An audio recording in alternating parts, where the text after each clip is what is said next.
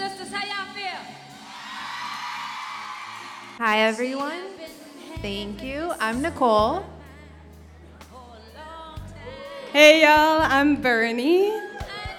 And my name is EVA, and you're here with the Woke Woke Docs, a podcast about the lives of women of color in medicine and health justice.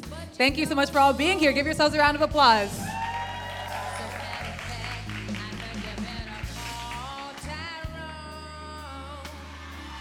So, before we start anything, we just really want to make sure that we're centered and present in this space.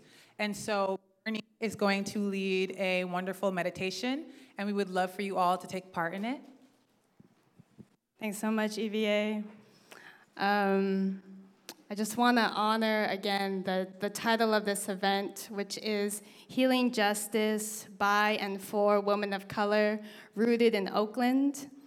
And I think the first step to really honoring that is to really acknowledge the space that we're in, in gratitude to Red Bay for giving this space to us tonight, as well as the land that we're on, as well as so many of the families and communities here. We, I feel like we, we know every single person in this room, either through some personal connection or spiritual connection, and you are here for a purpose. And we just really want to honor that with our collective breaths together. And so we're going to do three collective breaths as part of this meditation in honor and gratitude for all of the women of color and communities of color that have lifted all of us up here to be here. And yeah, we're just in gratitude, deep gratitude. And so if it feels comfortable for you, I invite you to lower your gaze or close your eyes. And perhaps hand over heart and belly to really feel these life sensations, this heartbeat, and this breath. Go through every single cell in your body.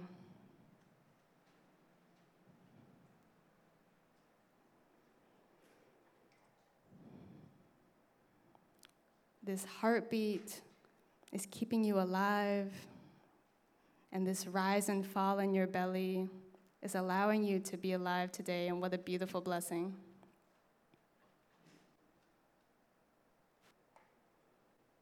And we'll take three collective breaths in gratitude.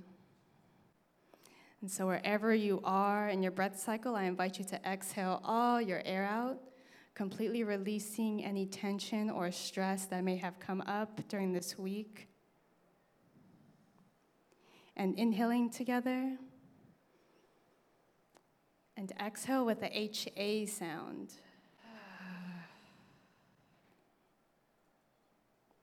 And inhaling once more, your deepest, fullest breath of the day. You are alive, you are here. And exhale with the HM sound. Mm. And inhaling once more, we are in community, we are in love. And exhaling with HA sound.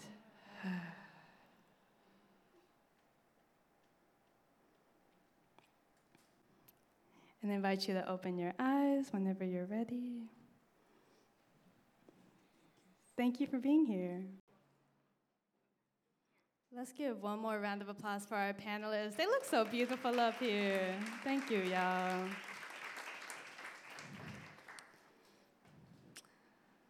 Again, just as an intro to this live recording of our podcast, this is so fun. We've literally never done this. We are improvising as we go, which is really cool.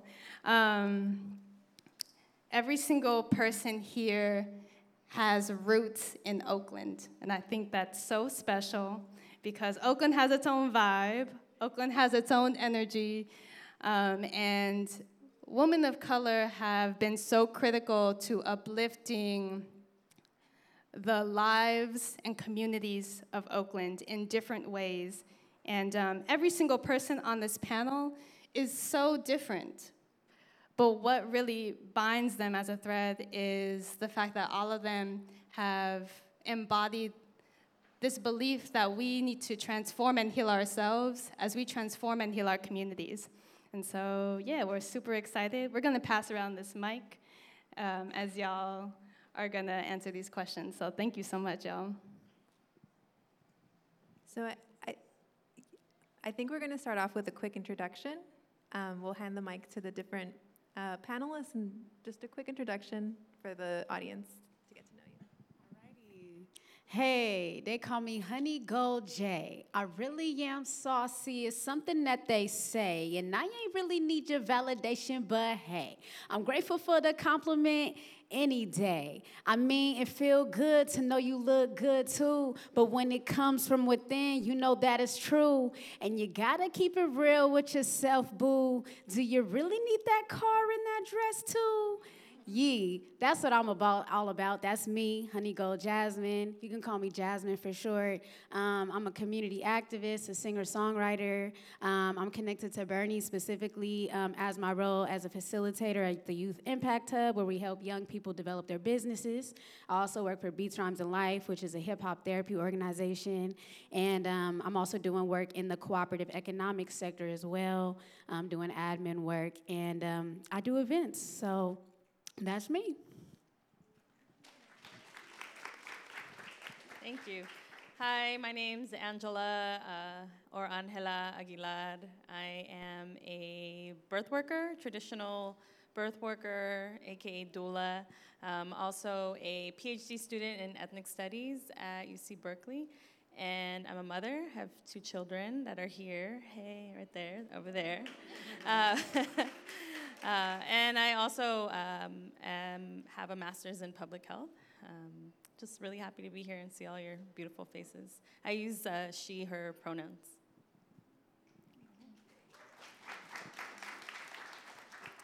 Hi, everyone. My name is Dr. Aisha Mays. I am a family medicine, adolescent medicine doctor, and the founder of the Dream Youth Clinics, which are here in Oakland, downtown Oakland. Uh, I'm also a professor in the joint medical program, and I love to see so many of my students and um, colleagues in the audience. Uh, and I just really love um, the work that I do here in Oakland in the community with young people, but also um, with educating and, re- and also being educated by our next generation of um, health leaders. So thanks so much. I'm happy to be here.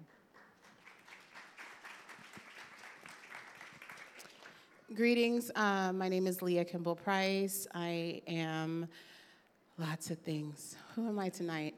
Um, I am a licensed marriage and family therapist. I'm third generation Oakland gang gang town biz. Um, I am an activist and an abolitionist, so I work in um, the sector of um,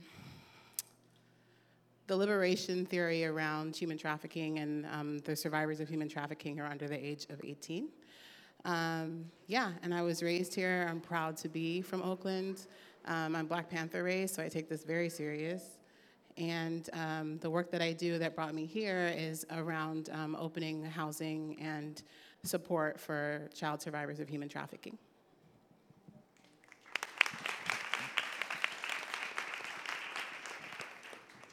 Hey y'all. Um, let's see. My name is Francis. Who am I? Born and raised in East Oakland, I am a daughter to, refu- to Vietnamese refugees. I am a scholar activist. Um, I'm a soul sister to many, and I got my master's in public health just um, this past May. And a lot of my work and research focuses on mental health and intergenerational trauma and refugee communities and healing.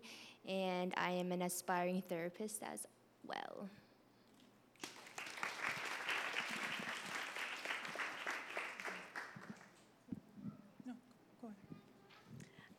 Okay, so this first question is for Angela. How did you come to learn about ancestral indigenous healing? Thank you. That's a big question. Um, I think first, maybe defining the way I define ancestral and traditional healing.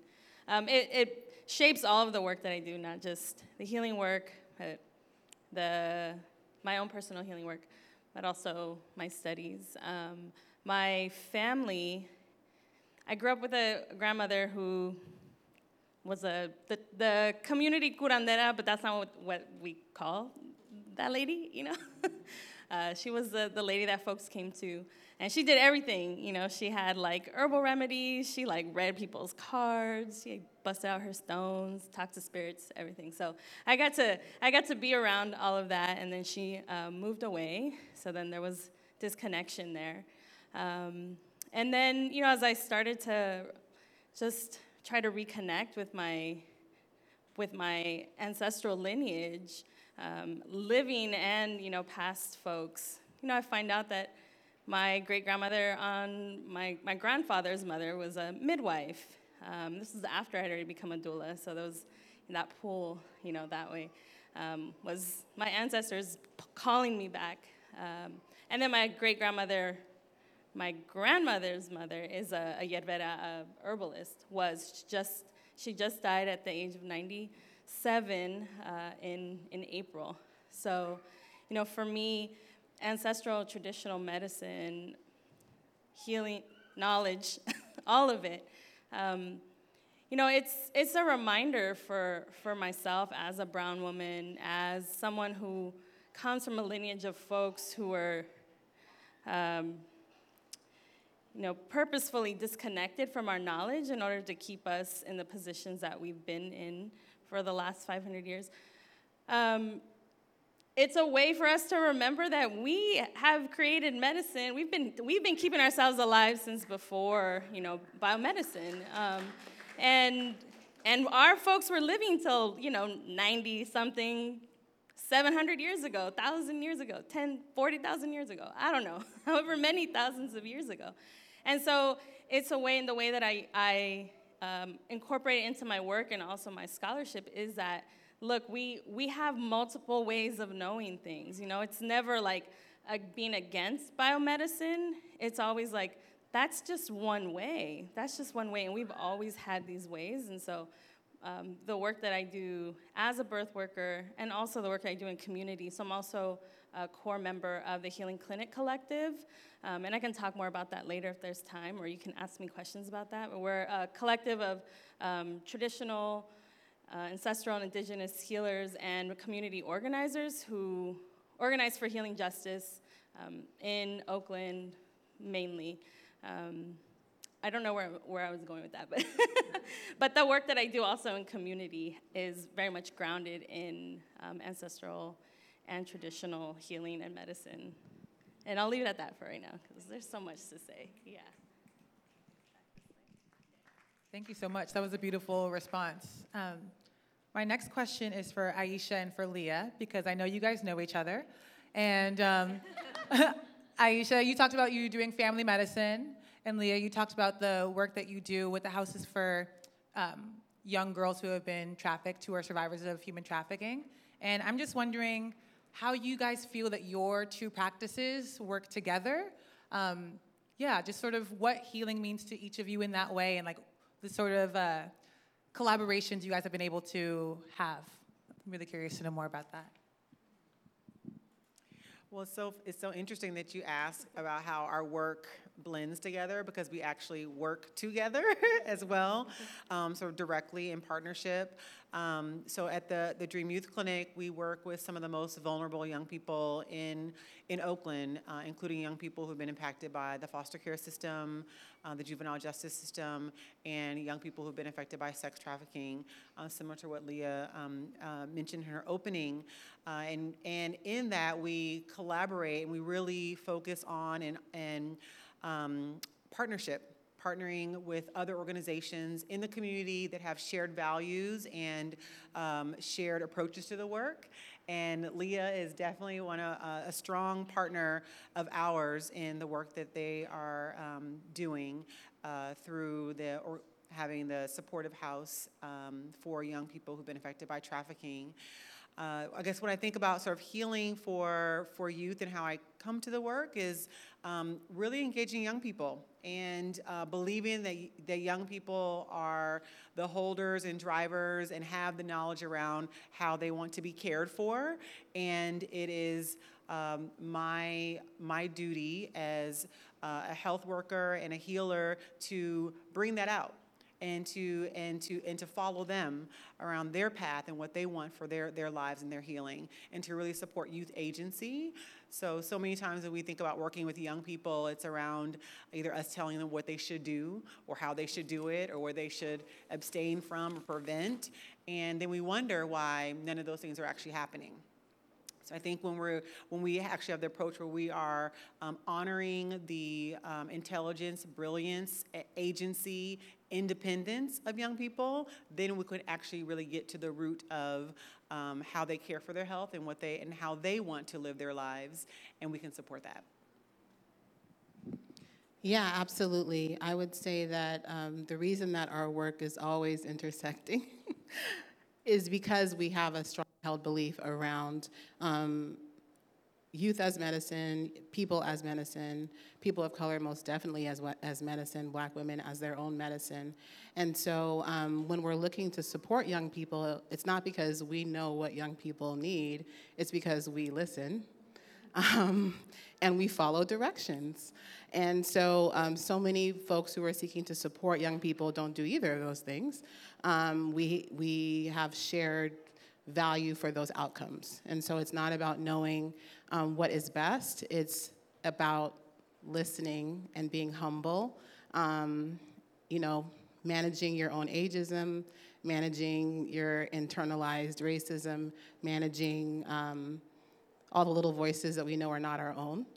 And so I think that's definitely why we always work well together and we often come up with the same idea at the same time um, are doing the same things on other sides of town. So um, I think that's really where that juncture comes from is the idea that the reason I do this work is because that's what I was told to do.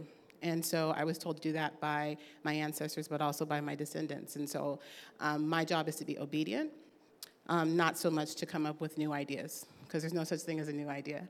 So um, when we're looking at, to, to your point, Angela, about um, ancestral healing, so this is the work that I've been guided to do, and I'm just following directions. And I think that's something that Aisha and I have in common. I love that. Active listening. I think when I started medical school, that's something that I heard someone say off the bat, like, make sure you actively listen. And I feel like that is so key. I really value that you guys say that you're not just telling them to do things, you're listening to what they need and just finding how you can support them to the best of your abilities because I feel like that truly is where the healing where the healing starts. Yeah, I was also going to comment. I like love hearing all three of you at the same time because I'm not going to lie. I mean, I feel like I talk about this on every podcast episode. but it's just like being a woman of color in medicine sometimes is um, especially coming from Filipino, um, Chinese heritage is like I carry so many healing methods from my ancestors, and knowing that we have ways of healing that are not acknowledged by Western medicine. And oftentimes, it's enraging to go into a classroom and see that being dismissed as like some woo woo shit, or as just like there's not enough evidence, it's not evidence based and I'm like, evidence based, like I feel it in my body, I see it in our people. Uh, I'm alive. and um, I'm just grateful because all three of you have really helped me and continue to help me find that bridge and see myself as a bridge. Um, and so I just want to thank all of y'all for that. And thank you. I just, I love hearing all three of you um, really build off of each other. So thank you. Um, Francis and Honeygold, y'all, y'all some of my soul sisters, and y'all are true healers. And I just also want to talk to both of you of how have you witnessed healing as a, as community activists, as people who are in direct direct connection with different communities in Oakland, as a musician, as a soul sister, aspiring therapist. Um, yeah, could you talk more about that? I can say that I mean, I I heal because I'm healing.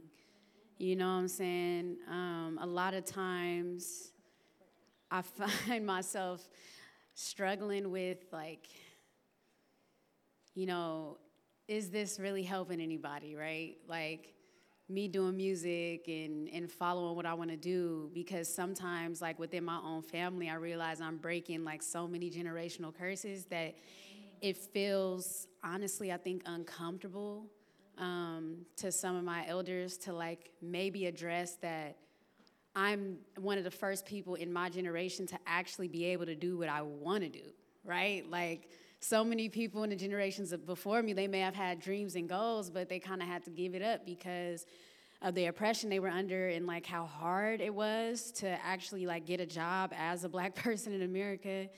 Um, and then now I'm finally at a generation where like I can pursue wanting to do music and I can pursue things that are a bit more like leisurely or you know looked at that way and um, and that's been healing for me within and of itself because I realized that a lot of our people have had to just do what we had to do.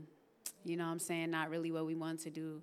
And so I see that me healing myself and answering that voice within that that inner child that wanted to do what I wanted to do in music and, and community since I was two, knowing I wanted to do this, is healing within and of itself. And um, I'm from Vallejo, California, but when I started going to Mills College, I started to like dive into the underground music community out here in Oakland, and I realized that it was just a whole bunch of people that may have come from like homes similar to mine, right? Where like I'm kind of like the iridescent sheep. That's why I call it not black sheep, but iridescent sheep. and you could take that. You can use that. Um, because it's so relevant.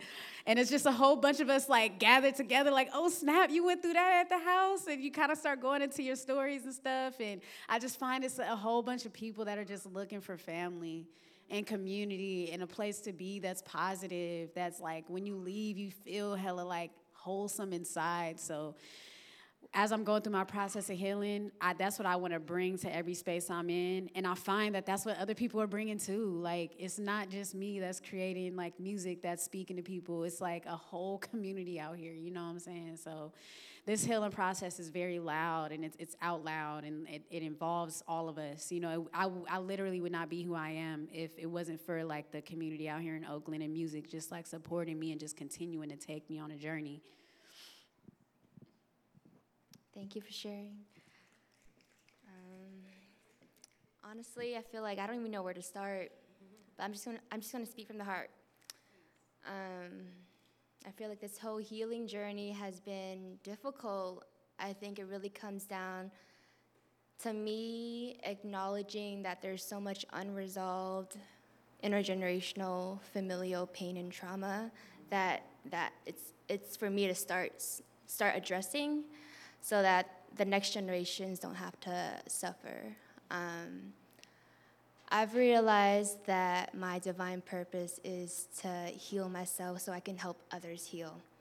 Um, just growing up in Oakland, growing up in a single parent refugee household, being the daughter of a single mother, and just all these different layers of, layers of identities that really accumulate the burden that I carried um, my whole life and realizing that I, sh- I, sh- I shouldn't be carrying all this. Um, and I think I've, you know, my mom came here to give us a better life, give me and my brother a better life. Um, and I realized that you know she she did the surviving so that I don't have to. But I feel like I'm in I'm in transit from surviving to thriving, and it's it's a lot of having to figure things out on my own, um, having to look for my mentors, having to look for a community that I can go through life with. Um, so I think all these questions that I ha- I've had at, as, as a young girl, um, and also like being rooted being rooted in Oakland and like being part of AYPAL. Shout out to Vay right there. Um, being part of AYPAL and like these amazing youth organizations, like I've realized the impact of what what it means when they say like the youth is the future. I didn't understand that 10 years ago, but I understand what that means. Like, like we're making this impact. I'm, I'm doing this work because, um, sorry, I'm all scattered all over the place. Um, so I had all these questions going into grad school. I feel like a lot of personal things was just was happening. A lot of deaths happening in my family that kind of um, unlocked a lot of family secrets, a lot of projections, a lot of suppressed and unprocessed emotions that came out and was projected at each other. Um, it was turmoil, and I was starting my program two years ago, and I think I had all these questions because I just wanted to understand my mom better. I wanted to understand the silence in her family. And that's why I pursued my, my research in intergenerational trauma and refugee communities because I, I needed answers. Um, and then that led to like having these authentic conversations with with people and then finding spaces like Freedom School and then realizing my calling is to become a therapist and then just surrendering. Um, I had a spiritual awakening too. I can talk about that later. But surrendering and just allowing for what God and the universe has planned for me. So that's where I am. It's just receiving now.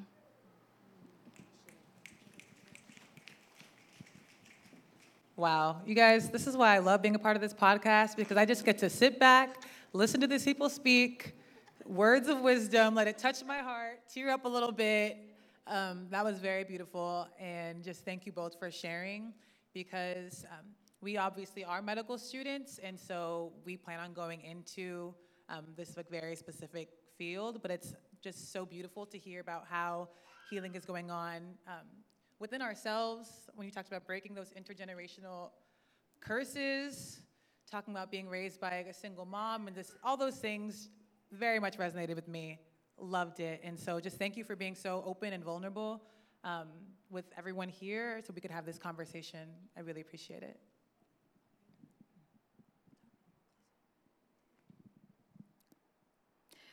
On next, we wanted to shift gears and really talk about the changes in Oakland because y'all have been rooted in this community for a while, and there are hella changes.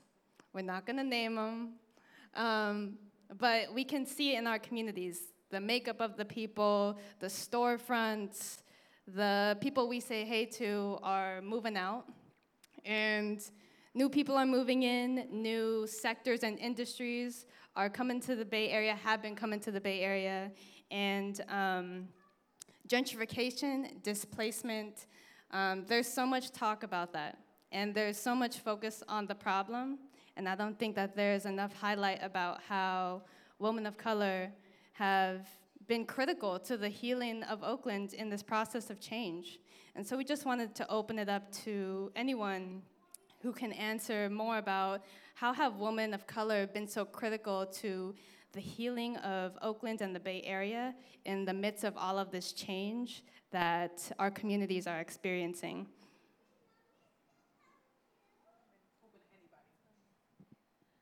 Um, so I think it's not a, a, a coincidence that there's a big rise in people being trained in birth work right now. Doulas, like maybe you didn't know what that term was, you know, five years ago, and now hella folks are being, you know, trained as doulas, especially black and brown folks, especially to serve black and brown folks, systems impacted folks, disabled folks, you know, uh, folks who are historically, consistently mistreated um, in biomedicine, by biomedicine. And then there's legacies of like, you know, torture in biomedicine, you know, um, towards these communities of folks. And so I don't think that, that it's a coincidence. I, I know that it's, again, it's that calling. Um, folks remember birth is, well, who, who was born here? you know, it's like the one life event we all have in common, you know, and it's that first um, kind of, um, it's our first experience with the world, right? And so um, I was trained postpartum as a postpartum doula many years ago by a black midwife, and she, what she says, I always tell everyone. She said, you know, the way you come into the world is the way that you can be in the world. Is the way that you can be in the world, right? So if you come in being loved up on, the person who's giving birth to you being loved up on, being elevated, being raised, being told how beautiful, being had song, having songs sang to them, songs of their ancestors, you know, rattling, you know, all of these things that we can do really anywhere, you know, at the home, in the hospital. We like to do them at home a lot too. Um, if that happens, imagine for this child, this baby, right? What can be because their per, the person who's giving birth to them is experiencing something that they probably not experienced before in their lives. And so I think, again, this calling to birth work is really important because it's more than just the birth of the child, it's the birth of a person as a parent, of a community, right? I, we, my, my partner, my doula partner, Alejandra, is over here in the back. Say, hey. um, you know, we, we talk a lot about how birth work and doula work is organizing work, it's community organizing work, like bringing that back and reminding folks that I mean, that's like the original organizing, you know? It's like, who's gonna bring this? Who's gonna do that? Who's gonna come over here? Who's gonna bring food? Gonna... That's organizing. We all have the capacity to do that. And so um, I feel like that's one, one thing that is happening in Oakland, and that's kind of like, it's moving along with the people, you know? Um, yeah.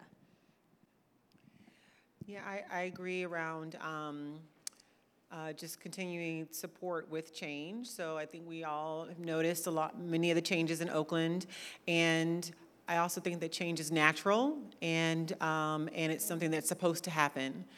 And, um, and it doesn't have to be an attack on a community, and it doesn't have to be an abusive um, event. Uh, it can be, and it often is, the way that we see it in sort of our society here. Um, and so, and that some of those things we, we are experiencing here in Oakland. Uh, and some of us are directly experiencing those things from um, real displacement, where people are being um, displaced from their apartments to a tent, not from their apartments to the other side of town, but from their apartments to homelessness. I mean, there's things that we're seeing in our clinic where um, families, we're seeing young people showing up in our clinic because their families were evicted on a a, a, bogus evic- eviction, and the young person shows up in the clinic, and the parent is sleeping in their car.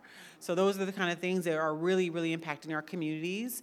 And some of the ways I've seen um, Black women um, and women of color um, talking about that are, are, becoming even more active. So Oakland is a place of where activism has always been on the forefront, and change has always come through activism here. And we're continuing to do that, and we're continuing to bring in young people to be a part of that activism. Uh, continue to educate them about around um, the things that are directly affecting them, and then also what they can do to organize and how we can organize with them um, to resist some of the change, to become even more politically active at this moment.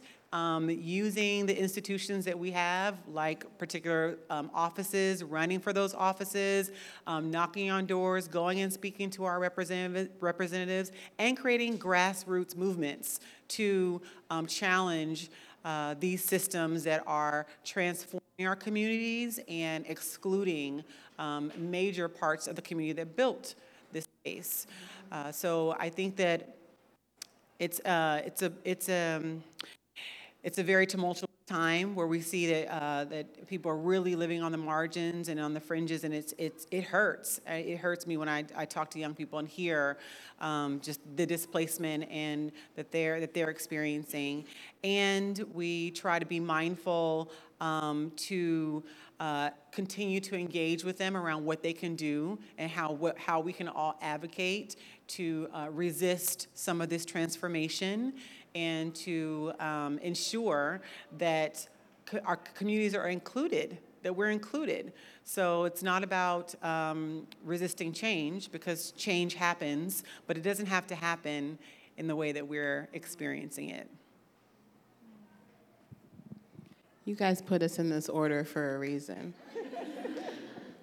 uh, so, people of color, women of color, black women are the original midwives. They are their original. We birth things. It's what we do. We make everything. Um, nothing exists that we didn't create, and so um, we create change. We um, we bring change. We we are the doulas, right? And so, um, thinking about sort of the legacies that I'm familiar with as a as an original Oaklander, whatever that means. We all know what that means. Um, but we're, we also have always had people coming. That's not the issue. We've always had newcomers. Always, that's just what the Bay is about. Um, but we've also had people who came to the Bay for the Bay. Um, and now we have people coming to the Bay to change the Bay. Um, we don't do that. So, you know, looking at sort of the change that we see, especially the parts that are incredibly violent, um, and including displacement and gentrification, um, the only long the only long lasting change comes from black women. So if we didn't make it, it's not staying. Um, everything else is temporary. Pain is temporary. Um, and so that's really the thing that grounds me and focuses me is how do we sustain these things? This is definitely not the worst thing we've ever been through, by a long shot. Um, we were built for this.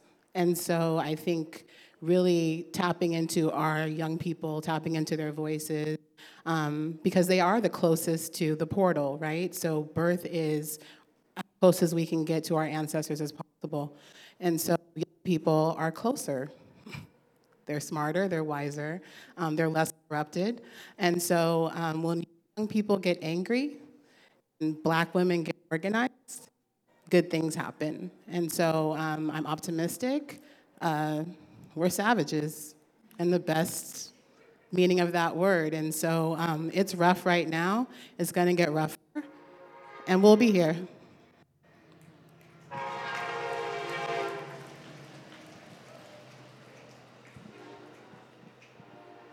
Wow, I feel honored to be here with y'all. For real, for real. Um, then the question was basically like, in the face of Oakland's changes, how have we healed? Um, so going back to like my beginnings out here, so I was going to Mills College, which, whew, okay, that school. Um, I mean, I'm still healing from that school and my whole experience there. Um, and it actually has to do with housing a little bit. Um, basically, I was living in their parent dorms. As you can see, I'm a parent and they have like apartments that are specifically for parents. And so I was going through a lot of weird stuff with their administrative center because. I mean, if they're just horrible. Um, that's just the best way I could put it. They basically like campaign their school to be about social justice, but their whole admin is like totally not. They like it's it's such a weird like 180, you know. But I, I think it was very strategic because we are going through a wave, a time right now where it was like you know, it's cute to say you're woke. You don't necessarily have to actually be, but like Mills was like hopping on that train, like, you need all the best innovators and activists and doo doo doo. So they start kind of going on a campaign to get more students of color, more black students, right? And that's how I got into the school. So I transferred there, started living in the dorms, came up on my last semester, and I only had one class, turned in the paperwork to do the class. Fast forward to December. They bust into my apartment as I'm taking a final, like, you aren't enrolled in classes. You're not supposed to be here. You've been living here illegally for the, all these months. And I'm just like, what? Like, I'm literally taking my final right now. So I started going through all this stuff with them, and they're like, you have a week to move out. I'm like, that's not even legal. Like, at least can you give me a month, you know? And so all this stuff happened. They gave, they gave me the month because that definitely was going to be a lawsuit if they tried to get me out there in a week. And um, they claimed to be kind of helping me find housing afterwards because I was expressing I need help. And they really like somebody I never even talked to in the situation just emailed me out of nowhere, like housing in the Bay Area. That was the subject line. In the email, they're like, um, have you thought about moving to Antioch or um, Stockton? Or they're just naming all these peripheral cities, not considering that I'm from Vallejo. I'm from the Bay. You know what I'm saying? Oakland is the, our cousin. You know what I'm saying? We going like this. So I'm not leaving the Bay, but they're like, it's so expensive to live out here, you might as well look somewhere else. And that really just like, it will never leave my mind that like a school that's out here in Oakland that definitely has a bad reputation for not being involved with Oakland at all is sending a student that's from the Bay Area, that's one of the few black students they have, they're suggesting that I move to a whole nother city because gentrification. Like there's no kind of like help for students after the fact. It's just kind of like, well, you owe us money, whatever. And I feel like I was able to endure all of that because of the community I have found outside of Mills. Like, Mills totally didn't give me that at all. It was the healing circles I started going to. So, like that very first open mic I went to was actually called the Sistar Cipher. It was the very first open mic I've ever went to out here. And it really set the tone for like the community I was gonna be in. Like the Sistar Cipher, it was like, it, it's all women centered, black women centered that was the understanding period. You know what i'm saying? And out of that i started going to healing circles at regina's door.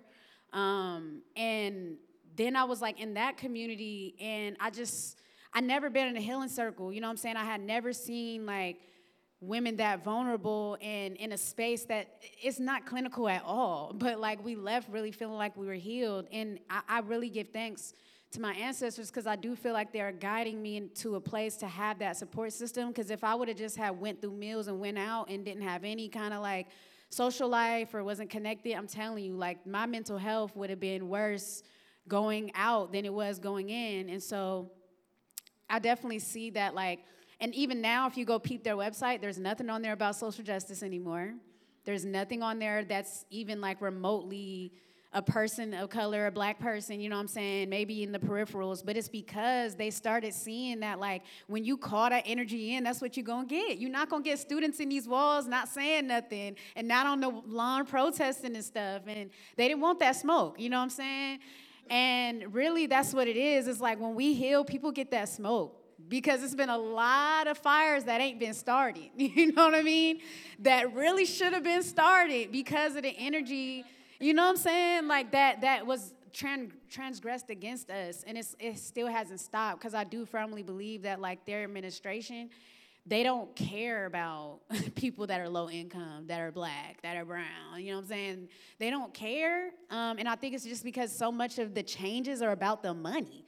You know what I mean? Like gentrification is a long game. Like we're in the last five years trying to fight something that they've been planning for 50. You know what I'm saying? It's blueprints of how things were supposed to be that are now a thing.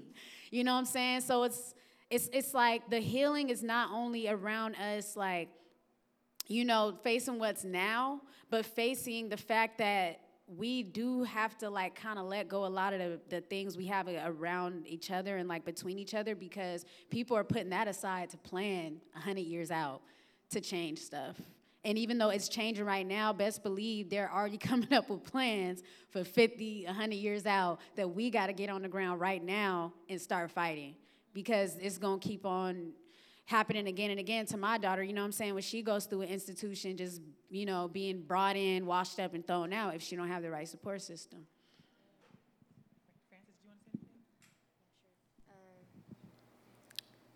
I was in San Diego from 2011 to 2017, and that's when all the changes happened in Oakland. I feel like um, I came back for grad school. It's a really big transitions, and I was really angry two years ago. I feel like that's all I could talk about is is I mean talking shit about the pugs and like people walking their pugs at 8 p.m. Um, like all these like all these you know health. I, I wrote an op-ed about um, Ford Go bikes. It's a capitalist scam. It's just like an indicator of gentrification because who who, who are those bikes really for? And all these like good intention like health centers and like juices. It's like I'm I'm I'm about that, but it's just unaffordable, inaccessible, and it's not for. It's not for. I mean, it's it's intended for a particular type of audience.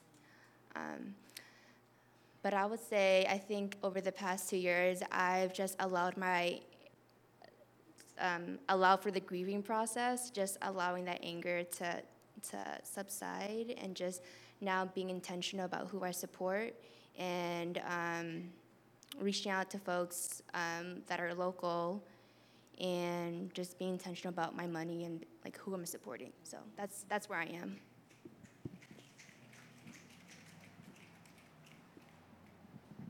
Thank you all so much for sharing. That um, was really powerful. It was really amazing to hear um, all of your perspectives. Um, and I think one of the things that a lot of you mentioned was the key is in community. This healing is going to take part as a community and not as individuals. Um, and so I think the next question comes from that. Um, what intersections are you excited about? What, what you do, what you see out there, what are you excited about for healing these communities that we just mentioned? Um, and if there's like, like you said um, about like the future, planning already for the future, um, what intersections do you have in mind maybe um, for that? Um, one that I work directly in is music therapy. Um, it's something I'm super excited about because working with the youth is dope to see them get excited about something that they're already excited about, right? But like they don't realize it's therapy. Um, and there's already a lot of like cultural reframing that we have to do around music, especially with hip hop being like basically pop music now because it's the most listened to genre in the world. Um, there's a lot of co-opting even in that industry that's intentionally happened. Like the fact that now it's kind of like the shoot 'em up kill 'em up rappers that are the most popular that's intentional. It's not necessarily because people want that. It, kind of get conditioned to want it. You kind of get conditioned to get used to the sounds and stuff. And our youth are the most susceptible to that because the youth are the ones who drive the culture in hip hop. Youth hip hop has always been a youth driven genre. So it's easy to make therapy around hip hop youth centered because it already thrives that way. And so I'm really excited about it because there's one youth in particular that I've worked with that when I first started working with her, well, the group, it's a group therapy, um, and I do it with facilitators. So when we first started working with this youth, they literally didn't want to share in front of class. They didn't want to participate in nothing a couple years ago. And now, just this past summer, they were an intern and actually able to share and like show that they're particip- they're willing participant participant in the group because they were totally like anti, and it was kind of like their thing. And it was all out of trauma, though. You know what I mean? They weren't like not wanting to participate because they genuinely weren't interested, but just because like going through so much at home and already like dealing with homelessness at like in high school and you know it's it's really deep and she would never really talk to anyone in conversation about what she's going through but you would hear it in those raps though and that's the same thing with a lot of these youth they don't want to talk about it all the time but they will put it in a rap and then you can vibe with it too. Like they're allowing you to like nod your head to their trauma. You know what I'm saying? They wearing it like it's a badge, like I got through this, you know? So I'm really excited about where hip hop therapy will go. And um, Beats Rhymes and Life is probably one of the few ones in the whole world right now. They actually copywrote the term hip hop therapy. They were founded in Oakland. So to your point, a lot of dope stuff gets founded in Oakland and then it just catches wildfire throughout the rest of the world when people realize how dope it is you. Um, I'm excited about the, the work that, well, the birth work always, um, and specifically my connection with the Healing Clinic Collective. Um, the Healing Clinic Collective, as I was mentioning, is a, a collective of healers, organizers, community folks who are rooted in Oakland and the Bay. Um, and we organize um, no cost, I like to say free, but no cost um, healing clinics, pop up healing cl- clinics, and where we focus on ancestral, traditional, and indigenous healing practices. So, making that accessible specifically to uh, system impacted folks, you know, um, formerly incarcerated folks, uh, queer, trans, gender expansive folks. So that's like our intention and, and our prayer. And so the other the other beautiful thing about organizing with this community is that we organize in a ceremonial way, in a very like sacred way. So we we put down prayers before we. Uh, as we start the organizing process. It's a really long process, but that whole process of organizing is itself healing for some of us. It brings up a lot because healing's not like, you know, all beautiful and, you know, it's, it's a winding road where you get burnt and it hurts and uh, all those things happen and we learn a lot and so i'm really excited about the work that we've been able to do um, the work is not we don't. Um, we don't exclude anybody, right? We're, ev- we're everyone's invited, and we've noticed that it's mainly been black and brown folks that come. And it's because we're, there's the calling, there's the pull. A lot of young folks come, you know, because there's the calling, there's the pull. And so I'm just excited about that work. We've taken a, a break from actually um, organizing the clinics because we did get some feedback from our queer, trans, and gender expansive folks about the feelings of safety that come up um, in the spaces. Not that they've ever experienced that anything you know violent has happened, but that you know it's just a question like, can I actually show up there and are folks ready to serve me? Um, so we've taken a break to actually do some political education um, for our network of practitioners. We have about 150 practitioners in our network who are uh, ancestral, traditional, and indigenous uh, healing practitioners. Um, and so we're, we're doing trainings um, we did just did one on the connection between like ecological justice and healing justice. And the next training we're doing is actually on understanding uh, our roles as practitioners in serving um, queer, trans, gender expansive folks in the Bay. And so I just have a lot of respect for um, you know that, that community one of the reasons behind that is that we, if we're not prepared again i think it's speaking to what you were saying. You're like you know colleges are calling out you know want to diversify but they're not prepared. You can have as many programs student housing all this stuff but if the people are not prepared to serve then you know um, so that's that's part of the, the legacy that we're also is coming from all of the work that the panthers did right here and continue to do here in, in the bay in oakland specifically and, and i agree everything dope just comes out of oakland you know? So, um, so yeah I'm, I'm really excited about that and again if y'all have any questions i'm more than happy to answer that later. Yeah, I, I echo the statements of the last two panelists. I, um, I'm really excited about the intersections of health and really everything creativity, um, activism, uh, movement, music.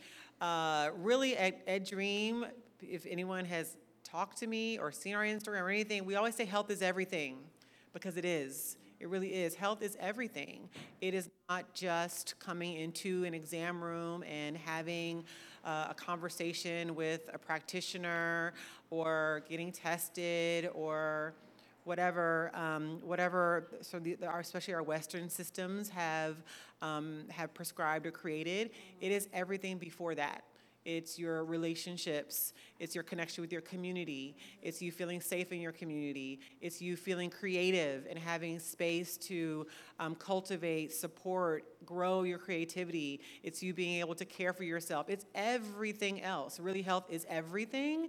And uh, I feel like in medicine, medicine has done a really good job of siloing itself and kind of putting itself over in the corner or maybe like at the top of a mountain um, and saying that we're up here and you all are down there and um, and and it's done a real disservice to uh, communities and to us being able to help to care for our health and to talk about our health and to bring in our, um, our ancestral traditions into the health space because that was, that's health. Health is everything. It's everything that we do that um, helps to sustain us and support us in our growth. So I'm really um, excited and interested in de-siloing medicine and healthcare and and really bringing back in that creativity and and passion um, for to our young people because they get it already. They already get it, right? The same thing that Honey Gold just said. They already get it. They understand it, and they want to receive and um, and create and cultivate health in that way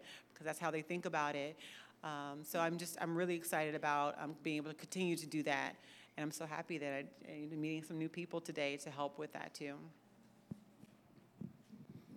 Yeah, I would say for me, because the work that I do is specifically around um, serving young people who have impa- been impacted by trafficking and exploitation. Um, and those services need to be decolonized because um, oftentimes the things that are intended to heal them are just another form of exploitation. Um, and so while there's no trafficker, there's still a savior, there's still um, a rescue. Um, that rescue is often attached to religion or perform, performative mentoring, all kinds of fun things. Um, and so I'm, I'm very much interested in the, the things that, we, that our young people lose, the things that make them susceptible to traffickers, um, who are not strangers, by the way, um, who are not outsiders. Traffickers are insiders. Um, buyers are outsiders. Um, buyers are white men between the ages of 40 and 65. Um, and so if we look at, look at challenge, I'm, I'm most interested in how we bring the cross-generational, multi-generational gaps that were created by the war on drugs, that were created by mass incarceration, that were created by um, the crack cocaine epidemic, the things that removed the caregivers, which made our children susceptible to trafficking, um, really replacing those. So the work that we do um, in our therapeutic living community is it's a cross-generational, multi-generational environment, and so um, when a young person loses their family, they don't just lose their parents, they lose their extended family, they lose their traditions, they, use, they lose their home language, um, they lose their lineage. And so those are the things that make them susceptible to being trafficked. And so, um, and susceptible to institutions, and susceptible to health risks. You know, if you don't know who you are, it's a lot harder to stay who you are.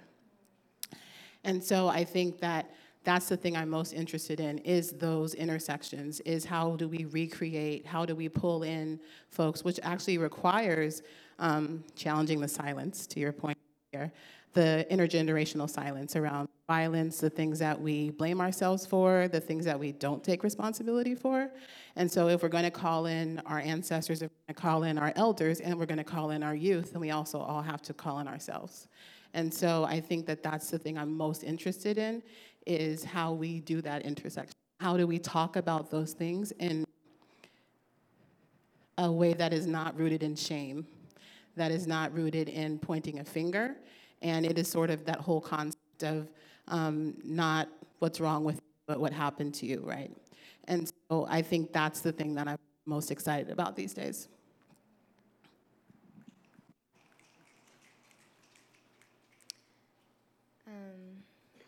Feel like I'm in this place in life where I finally learned to give to myself so that I can give abundantly to others.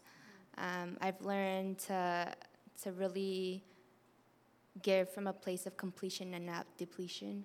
And so my, my guiding values in life right now are authenticity, vulnerability, and creativity. And it's how do I embody these values and have it reflected in my relationships with my in romantic ones and family and friendships and work, the work that I do, and how do I create spaces where others can be their most authentic selves and be vulnerable and heal through different modalities of creativity. And I think one thing for me is that this year I'm tapping into my creativity, and like we we are all creators. Thank you, Bernie, for help for helping me realize that. Um, we are all creators of our realities and the thoughts that we the thoughts that we feed our minds and what are we nourishing? Are we nourishing these? I, I won't get into that. Um, but I just want to create spaces where we can really have these authentic conversations um, that are nourishing our souls and also kind of nourishing the gifts that we have but need um, guidance so I'm excited to integrate movement, dance, um, creating different ways of different ways of creating, writing. Um, yeah. Yeah, I just I love what y'all are saying because as I'm I just I love all of you and I love how you're like meeting each other on the stage. It's so great. Um, but you know, I want to be that doctor that prays with her patients. I want to be that doctor that turns up with her patients and is hugging them and dancing with them because y'all have helped me realize in different individual ways like that is healing. Health is everything. And so it's so hard sometimes, like walking into a sterile white hospital building and being like, how is this healing? And then realizing that the person I embody even in these very sanitized, um, pretentious spaces, can be a source of healing. And I just want to let everyone know who's here, especially if you're a woman of color, like we are meant to be in these spaces. We bring unique perspectives as bridges. Like, I just, the, my mom's in the audience, my dad's in the audience. And um, the healing that I have with them when I'm praying with them, I want to bring that to the people I love. And I, for example, Francis, when I did a birthday prayer with you, that was one of the most healing things. And sometimes I see medicine, medical students be so uncomfortable with the, the, with the intuitive, with knowing oneself, and with with simply just the sensations that come with community sometimes. And so I just know that in my practice, as I'm growing into this journey, that I'm still figuring that out and seeing what that looks like, but it's like, yeah, I'm gonna see you in the hospital, but then also, if you're going to a salsa party, like me and Nicole, we better see you there too. You know what I mean? Like, this work as a doctor is not supposed to be confined to the hospital. It requires us to know and be rooted in our histories and who we are. And just, I'm so grateful for this conversation because it's like, again, affirming that after three weeks of not having conversations with a podcast episode. So it's, it's really great. See, we do this every two weeks for a reason. And it's just, it's beautiful to really have that affirmed on this stage right now. Want to make a quick comment to your comment. And I, I completely agree with you. And I just really want to echo what you said um, that in addition to that feeling affirming to us as providers and healers, it will feel affirming to the people that we're caring for. For you, for and it is it is so warm, humanizing, nurturing for um, folks that we're caring for to um, to realize that, uh, that, that they can have a, a real connection with us. Um, I, when, I remember when I was a resident, uh, I took care of a lot of young people in residency as well, and we had a group at one of the homes of one of our young people with her parents and other, uh, other folks who were in this young person's group in their house and I've been to young people's baby showers and go to their parties. And so it really feels not only is it is it good for us and we feel um, whole and complete as a healer, but it also feels whole and complete for the people that we're working with.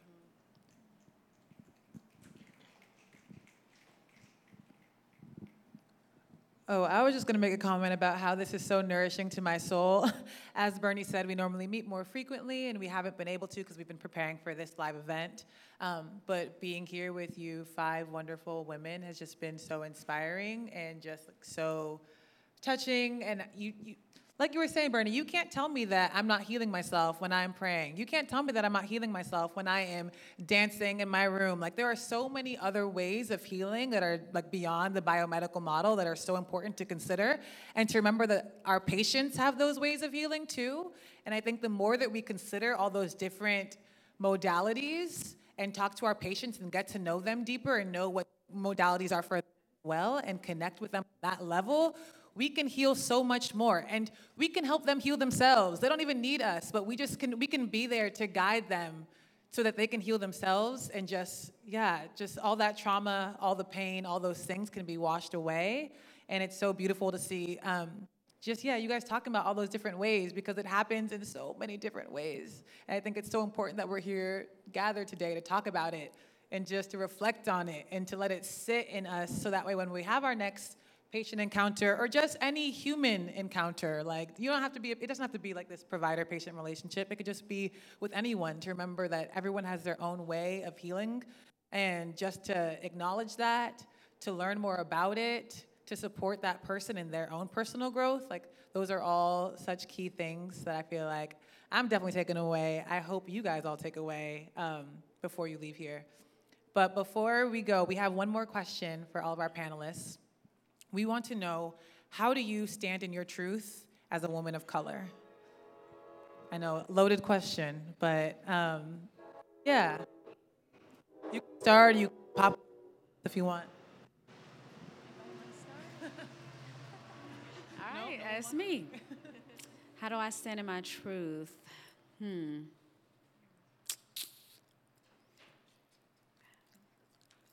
Okay. How I tend to stand in my truth in general, and especially as black woman, is to talk how I want to talk. I don't code switch. No, I do not. Um, I feel like I used to do that a bit more um, when I first started going to work.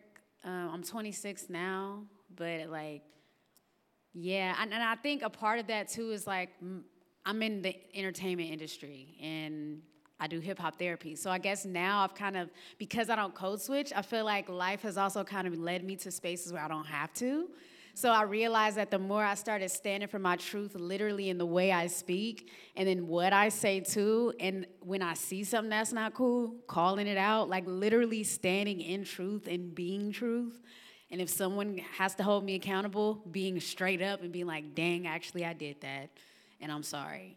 Um, literally standing in truth has led me to the places that are the truest for me.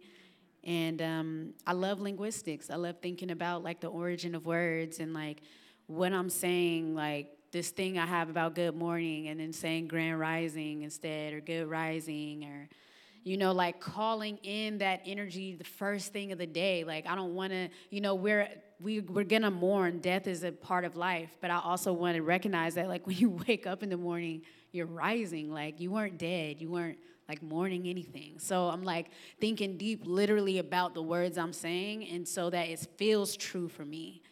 You feel me? Yeah. Thank you. Um, mm, being okay with taking my time. Take my time with a lot of things. Um, uh, for example, well, school, one of those things. Like I, it's just a one. uh, It's a place, you know. it's an institution that was meant for a very particular, you know, to do a very particular thing. to people to turn us all into the same thing. And so I'm a okay with taking my time. And you know, and I tell folks when they're like, "Oh, this is a question that people always ask is like, what year are you?" I'm like, nine. I'm like, oh fuck, okay, you know, like, all right, and I'll probably be here another nine. Who knows? You know, I'm like, I'm chilling, um, and asking questions, you know, that that allows me to be in my truth when because we get a lot of no's or a lot of ignores, you know, or a lot of people not seeing us, you know, I, I'm as a brown woman, and I know you know, as a black woman too, from experiences that I've seen and heard, you know, and it's like I'm gonna ask a question now, you know, like why, why, why can't I come in? Why can't I do this? Who are you talking about? Who is that name you keep dropping? How do you know them? And why are they important to the conversation? Oh, they're not. You just want to let us know that you know them? Okay, that's cool. So let's get back to, you know, so asking questions. Um, and then something I learned from this old Chicano organizer probably get mad if I call him old, older, uh, Chicano organizer um, who was part of like um, organizing for the anti-apartheid movement in the 80s. Who like the first thing he said to me and a group of other little Chicanas who were sitting there was like, "You need to always walk into a room like you belong there." And I'm like, but how do you do that? And he showed us. He's like, don't walk in like this and like look around and send the back. He's like, walk in like this, you know, and walk in a room. I'm like, oh, okay, because we don't, we don't even notice, you know, sometimes we get so used to that. Um, so using my body as much as I can. I'm 4'11, so, you know, that's how I stand in my truth. Wow, this is a big question. I think, um, how do I stand in my truth? Um, by being just wholly committed to my purpose um, and really unwavering from that. And by, I, I feel, I feel very um, blessed to be able to do things that are in line with my values. And just, I'm just really committed to that. Um, I'm not willing to do things that are outside of my purpose and that are they're not in line with my values. Um, and I'm just really committed to that. And it is scary sometimes, and I think the strength um, really comes from the ancestors. That strength is, does not come from me. It, it, it, that is like ancestral strength.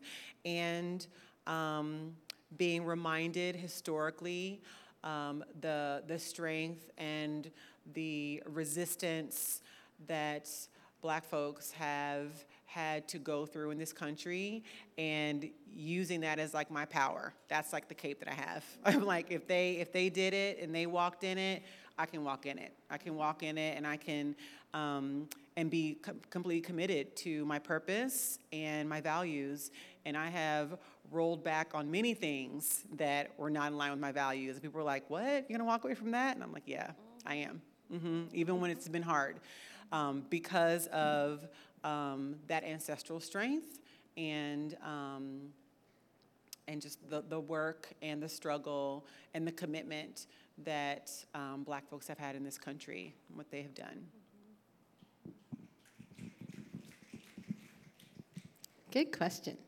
Um, yeah, I would definitely say um, that ancestral core is, a, is big, and I think oftentimes we're looking to something greater than ourselves. Um, and uh, it's a cool reminder that you are also an ancestor. So, you know, come correct, right?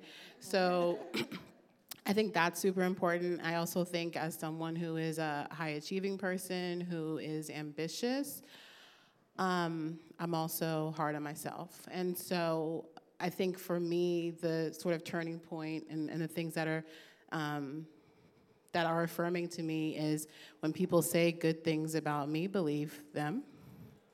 Um, and when they say bad things about me, forgive them. Because um, I'm hard enough on myself, so I actually don't need that feedback. But but but in the worlds when you when you grow up in white spaces, you are raised to um, be self-deprecating, and you're raised to shrink. Um, and that's not the household I was raised in. Um, I was raised to expand.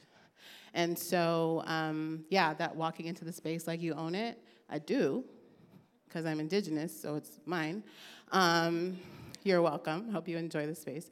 Um, but if, if, you can really stand in that, that, that, if I'm willing to believe people when they say good things about me, then that means that I can also forgive myself. And if I for, can forgive myself, then I can forgive my lineage who can't forgive themselves, right? So I think that that core running through that I am a future ancestor is, is very grounding and comforting. Um, yeah, I think that's probably what makes it the easiest. And being unapologetic just makes it easier to do lots of things. Because um, people who can't handle it can't handle you. Um, and the people who can will stay.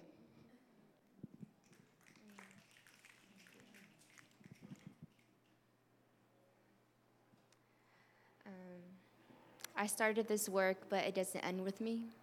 I, I used to put the onus on myself that I have to do this work and and do all the work, right? But I realized that I started this, I planted the seed and I'm nourishing it, but it doesn't end with me. And so this year has been a lot about releasing, and I'm entering this new stage of renewing myself. Um, and I think how I'm living in my truth right now is is forgiveness. I feel like it took so many years for me to understand what forgiveness looks like in my life. Um, and I realized this year with my spiritual awakening that forgiveness is not about the other person, it's about forgiving myself. It's, it's about letting go of what does not serve me and allowing space for what does serve me. And so that's how I'm living in my truth. Um, drawing ba- boundaries are important. That was non existent in my household. Um, yeah, and realizing that I can't save my mom, I can't save other people, I can't heal other people, but I can help others heal. Um, and then also like knowing that I can love from afar and that I feel like I'm there's so much guilt in my relationship with my mom and my family and there's so much to unlearn. So one of the one of the one of the really important questions that I, I, had to ask myself when I started my MPH program was, what are things that I what are things that I have to unlearn, learn, redefine, and accept? it's, it's, it's loaded. It's a lot. Um, but what are things that you have to unlearn, learn, redefine, and accept?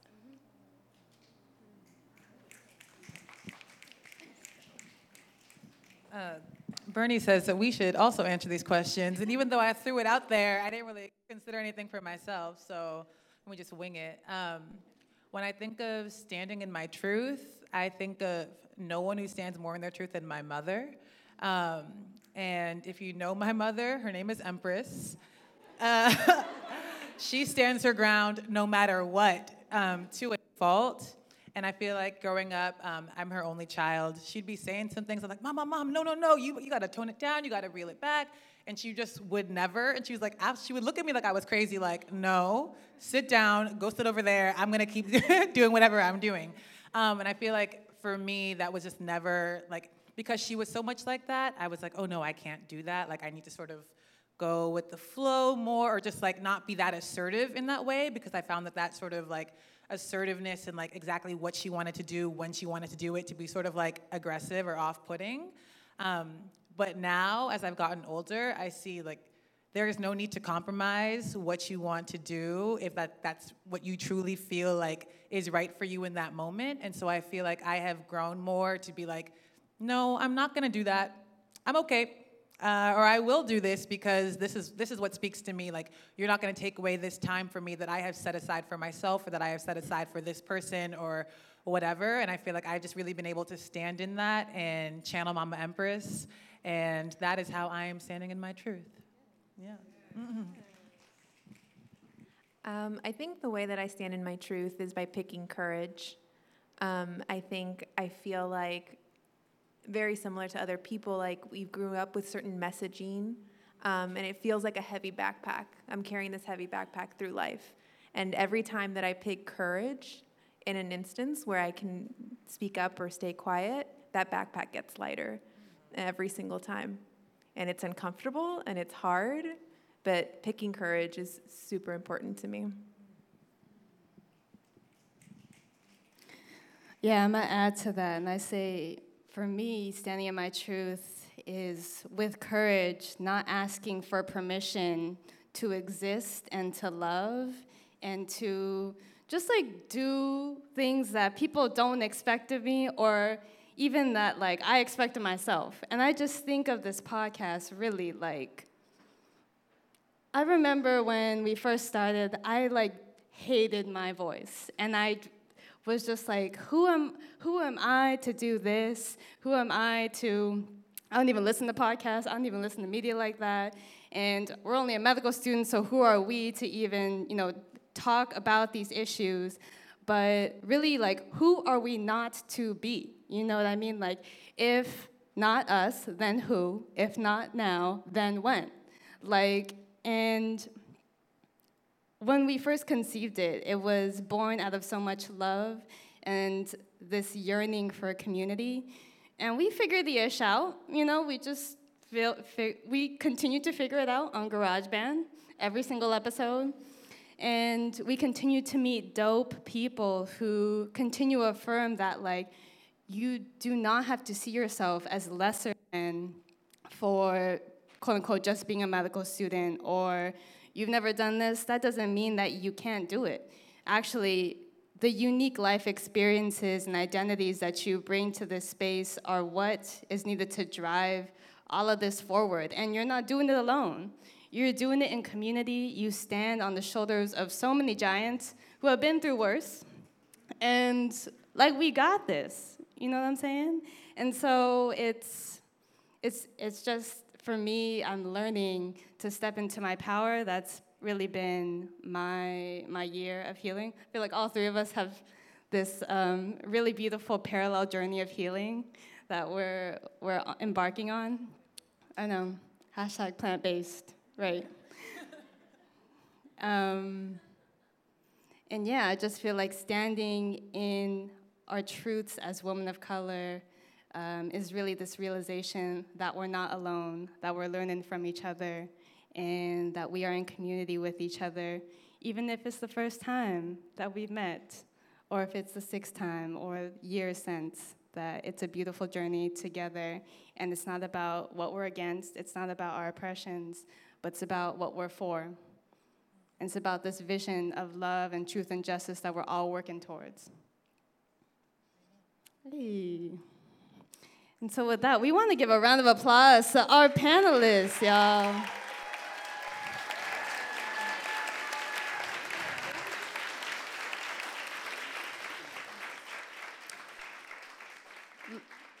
literally, this is our this is their first time meeting. This is EVA's first time meeting them. Nicole's first time meeting them. I've met all of them in different capacities, and so it's just beautiful to see all y'all together.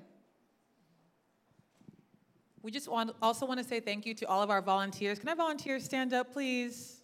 You know, come on now, come on now, stand up. Yay!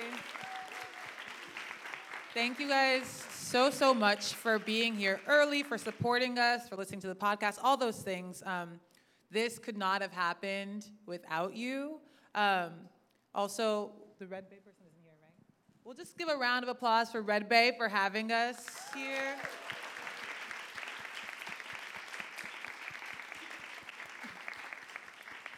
Um, anybody else? for Mama and Papa Lim, Bernie's parents, who came up from SoCal. Round of applause for them because they raised such a fantastic daughter who we are also lucky to be here with today. Um, yes. Any, sorry, were you someone else? Yeah, I just wanted to say I've been trying to explain what a podcast is for a long time, and so this is just a beautiful, a beautiful meeting for them to to come through. Um, I, I want to give a special shout out to Dr. Aisha Mays. You've been so critical to this podcast. Season two, episode one? No, season two, episode two.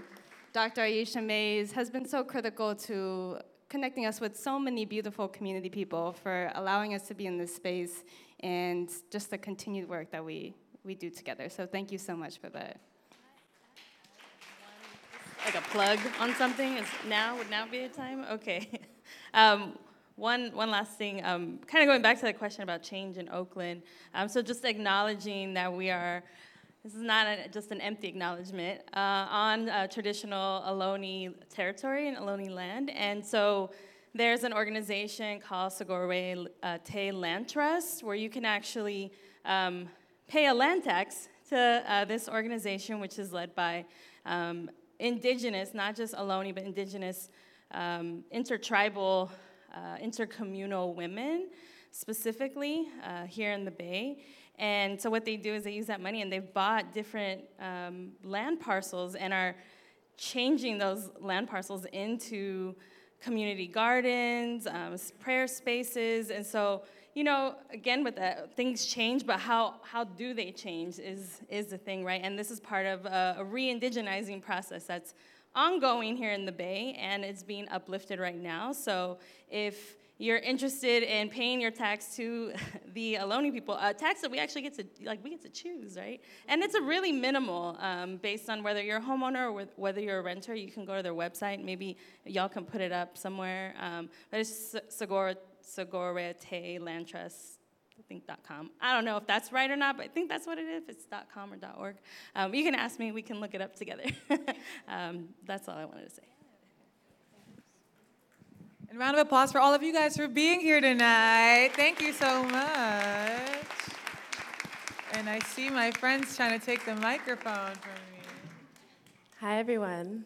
I'm the crazy lady that has been running around with the camera, but I just wanted to take a moment to praise these three beautiful women. Like, look at their faces. Um, honestly, these three have been like my role models this past year, and just in terms of like how to be vulnerable, how to be yourself 100%, 300%, um, and how to just like show up, be present.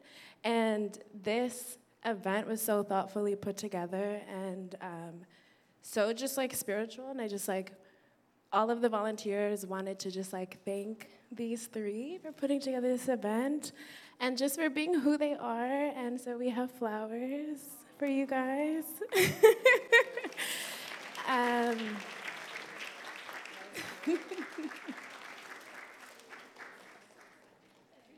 But yes, one round of applause for them and their awesome podcast. No, no. Thank you so much. Hi. Yeah, please. Okay. All right, all right, all right. So, as I mentioned, I love to bring music and healing together. So, one of those ways that I really feel like will heal us is to have fun together and build community. So, I organize and curate a game show every first Friday. It's at this cafe called Soul Provisions, which is right on 16th and Broadway. So it's this next upcoming first Friday, October 4th. Starts at 7:30. My birthday is on October 10th. So this one gang, you feel me? Libra gang. We out here. So if you are a Libra or love the Libra gang and just love games in general, this is the place to be. Follow me on Instagram at Honey Gold Music. The flyers on there. And also, if you're a youth, that's between the ages of 18 to 24 um, and you have a business idea that you would like to develop and get funded, you can become a Youth Hub Fellow for the year 2020. Um, so tap in with me. Applications are due November 1st. Bernie can definitely tell you more about the program. She is a fellow. And yeah, I'm trying to see you October 4th, and the tickets are only $7, so slide. Thank you very much, Honey Gold Jasmine. So I have very important announcements. Um, um, so to continue building community, we're going to go out dancing tonight. So if anyone wants to join us, we'll be dancing to Afro beats and salsa. Um, come see us after the show, and we can head out together.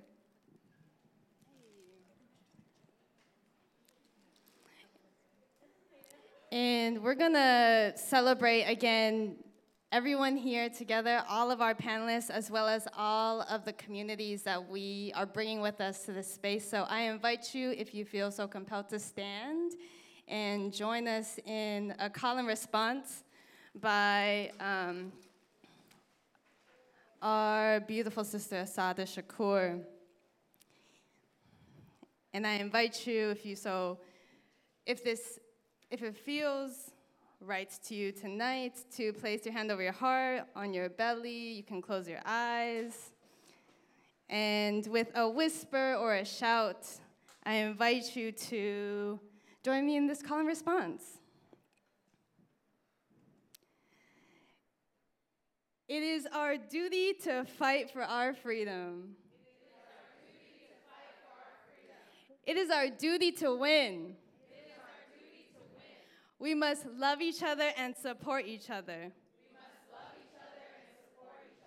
We have nothing to lose but our chains.